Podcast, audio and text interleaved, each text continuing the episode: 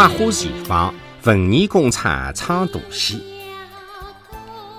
文革结束之后，改革开放带来了经济大发展，百姓迫切需要文化娱乐的大内容。一九七九年起，各个乡镇工厦文化中心在建立了以工艺艺的文艺工厂，兴起了排演无极大戏和编演无极小戏活动高潮。一九七九年三月八号，梅陇公社率先成立了文艺工厂演出队，先后排演无极、吴金初假期、大姨与小姨、为出嫁的妈妈、带黑纱的新娘、红梅迎春、赶不走的媳妇等大戏，特指临江村口不是相亲等小戏。一九七九年六月份，唐湾工廈文艺工厂演出队成立。先后排练《无极大雷雨》《三月平生》等七部大戏，特指《玉道园》《梅花引》等小戏。一九七九年八月份，大王工廈文艺工厂演出队成立，先后排演《无极大演与小演》《爱与恨》《幽兰夫人》《陆亚成》《古丁城》《七少十少》《还魂香》等，队员有的廿多个人，主演有的顾玉莲、沈思福等。一九八一年起，常年巡回售票演出，走遍了除了崇明之外的上海郊区各个县。辣辣一个演出点，两只戏可以连演八九场。这个当中，《爱与恨》和《幽兰夫人》的演出总场次侪达到了一百多场，成为全县演出场次最多、巡演最广的业余集团。到一九八五年，逐渐消退。一九七九年九月份，朝阳工廈文艺工厂演出队成立，排演了无极传统节目《雷雨》，演出五十场。接着又排演无极现代戏《九九太》及小戏《迎亲记》《心愿》等。一九八三年两月份，排演无极现代戏《母子恋》。千叶工廈农机厂和部分大队自一九七两年起兼有文艺宣传队，编演了无极《人外之话》。木匠探亲、根生叶茂等。一九八零年七月份，产业工作文艺工厂演出队成立，后来定名为产业艺术。一九八四年排演《无极大雷雨》。一九八零年九月份，陈行工作文艺工厂演出队成立，先后排演《无极大戏》《半夜夫妻》《爱情的审判》《双月船》《崔阿杜特港阿妹》。以及小戏《喜庆有余》《摇篮桥》《打碗机》等。一九八一年六月廿号，北桥工作文艺工厂演出队成立，先后排演无极大戏《姊妹衣嫁》、大演与小演为奴隶的母亲、龙山之虎、安堂相会、蒋王康及小戏《无情书》等。马桥工作创办文艺工厂成立了无极演出队，排演了《陆亚城》《安堂相会》《七嫂杀妻》等大型传统节目，创作排演无极小戏《女儿的吻》《麒麟村放妻》等。子弟工作文艺工厂演出队排演无极《渡口事件》《阿比多后传》《草桥会》等小戏。一九八四年前后，国家文艺工厂排演传统无极大戏的热情消退，重点创作排演无极小戏。一九八一年十月份，上海县文化馆排演的无极小戏《喜庆有余》获得上海市业余戏剧创作节目交流演出获一等奖，实现上海市首届戏剧节演出。一九八五年九月份，上海县文化馆排演的无极小戏《金凤凰》。获得国家文化部农村文艺节目调研三等奖。随此，无极小戏的创作和排演逐渐成为群众文化工作的重头戏。因农村有线广播普及到家家户户，特是地头上国，广播喇叭成了大家欣赏和合唱无极的主要途径。无极演唱节目是最受农村听众欢迎的广播节目。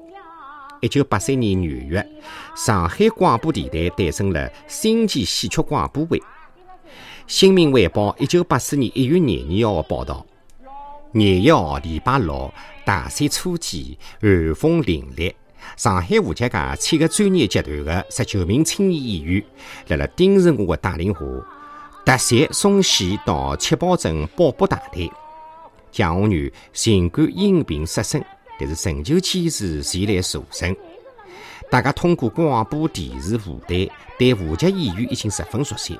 但是能够同时得搿能多个武侠界老中青名人面对面的交流，辣辣上海地区还是第一次。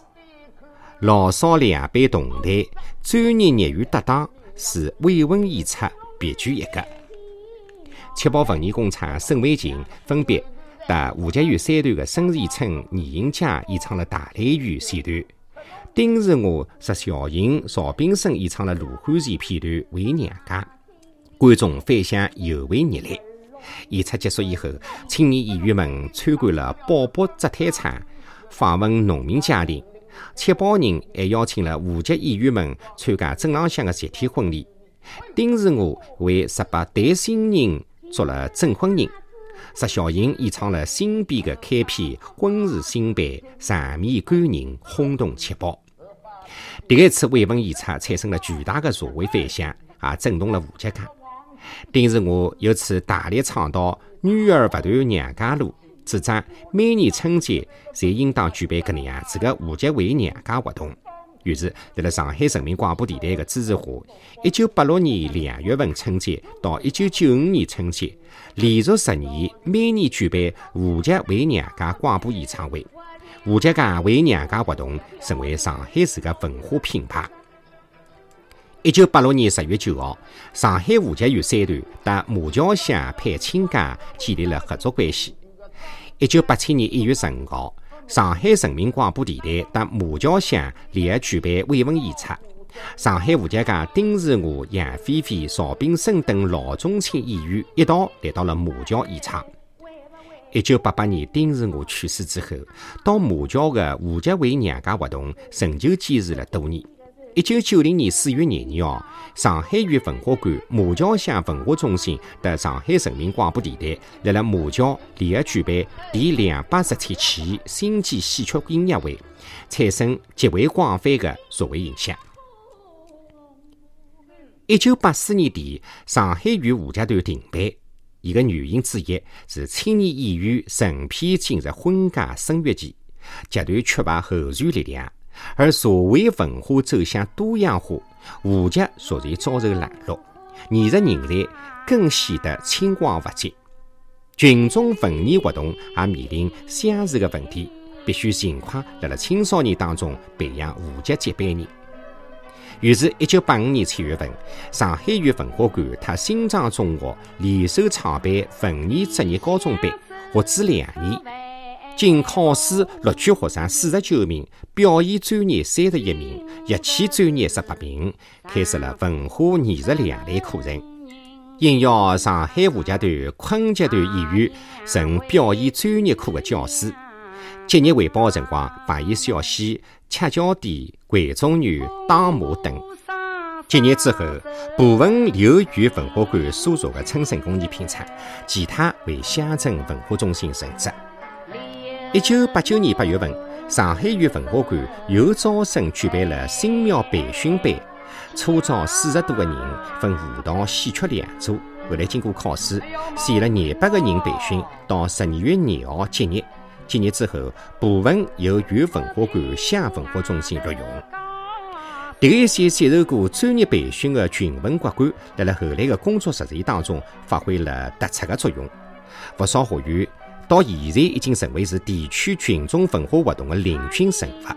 这个当中，朱伟忠、王彩珍、翁文熙、王咏梅等擅长武籍演唱的学员，侪曾经担当过新编节目的主要角色，在了世界武籍演唱赛当中获奖。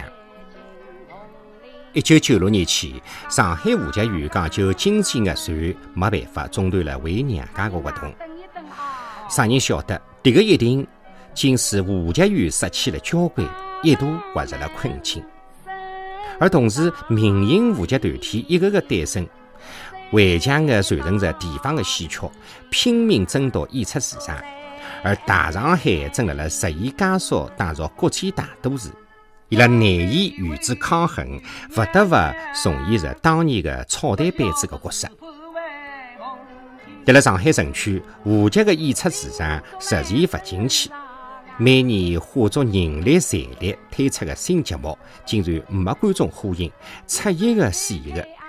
于是，专业集团只得常年辗转于郊区，靠农村老观众吃饱演出场次，争取高雅艺术进社区的政府补贴。集团难以出节目，靠传统老戏支撑话剧舞台，好了了郊区话剧观众喜好名家流派特经典节目。不在乎新戏老戏，那部天天阿鼻头马红绫。郊区观众帮助上海话剧界熬过了这个一段艰难困惑的岁月。在了群众文化领域，滋生出遗弃话剧、特指话剧观众的倾向，盲目力求与国际接轨，注重操办重大文化活动，以致廿多年前群众系统没创作排演话剧节目。没开展话剧演唱培训活动，话剧迷只得自行组建沙龙，从而形成业余文化官办特民办，各自辣辣自娱自乐的局面。结果，辣辣群众眼睛里向，国办话剧院不及民营集团有市场，群文专业机构不及业余沙龙有活力。话剧往何处去？啥人也讲不清爽。话剧还有生命力伐？悲观情绪弥漫，然而沙龙越来越多，社会基层的话剧爱好者辣辣天天乐，唯有专业人士辣辣发声。